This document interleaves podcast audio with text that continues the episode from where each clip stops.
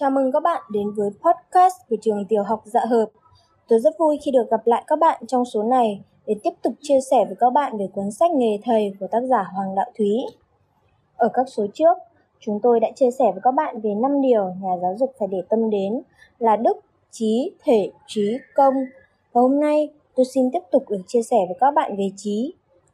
Có đức rồi phải cần ngay đến trí vì chúng ta cần một ý chí vững vàng để bền gan tập cho thể mạnh học cho trí mở và luyện cho công thật khéo léo. Mời các bạn cùng lắng nghe. Trí Ở đời làm được việc tất phải có tài học, có khéo tay, nhưng có cái gan để quả quyết làm, có cái gan để làm luôn luôn, có cái gan để đến được kết quả tốt là nhờ trí. Có tài mà không có trí thì thế nào việc cũng hỏng, vì không dám làm, làm cũng bỏ dở. Có trí mà ít tài thì rồi cũng cố sức tập cho được cái tài. Vẫn làm được việc.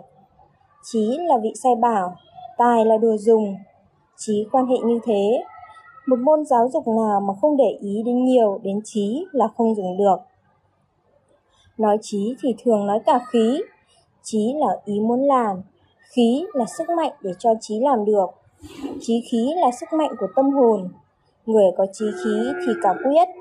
Thấy việc nên làm là dám làm, bền gan, gặp nỗi khó khăn, không nao núng. Vững dạ giữ được ý mà theo đuổi mãi công việc mình. Bạo dám xông pha chỗ nguy hiểm. Nhiệt thành, đủ cái khí để cho xong việc. Cho người khác noi theo. Tỉnh táo, chỗ khó khăn, nguy nan vẫn không dối trí quẫn bách. Vẫn biết được cách chống đỡ và cách lên lui đảm nhận được công việc, không để hỏng, không bỏ dở, không chịu nhọc, không để cho người ta đè nén hay làm nhục nhã, không hèn. Người có trí khí, có khí khái, gặp trường hợp nào cũng giữ được phẩm cách của mình. Người có trí khí, biết sáng kiến, biết tìm được đường mới mà đi, đã tìm được đường thì lập được trí và đủ trí để theo đuổi cho đến lúc thành công. Xem thế thời, người định hoạt động công việc gì không có trí khí không thể được. Trí khí là một của quý chỉ có một nỗi đó là một tính mà đẻ ra đã có hay không có rồi. May làm sao dân chúng ta có những ông cha can đảm một nước mà lại là một nhà. Cả nhà mồ hôi máu đỏ từ trên 40 thế kỷ vật lộn với rừng núi với bãi, bãi cói đồng chua bắc chống với một dân tộc lớn hay xâm chiếm nam mở một cơ đồ mênh mông. Bao nhiêu khó nhọc, bao nhiêu anh hùng đã để cho con cháu một cái trí khí sẵn sàng. Mà trí khí lại là cái của độc nhất mà ông cha có thể truyền cho con cháu được. Chúng ta đẻ ra, sẵn có trí khí, ít nhất cũng có cái mầm. Đã có mầm thì cứ cố gắng vun bón, người nào cũng có thể có trí khí mạnh cả. Đời này tiến về vật chất nhiều, cơ nguy cho trí khí ở đó nhiều máy móc, ít phải gắng công nên không gắng quen.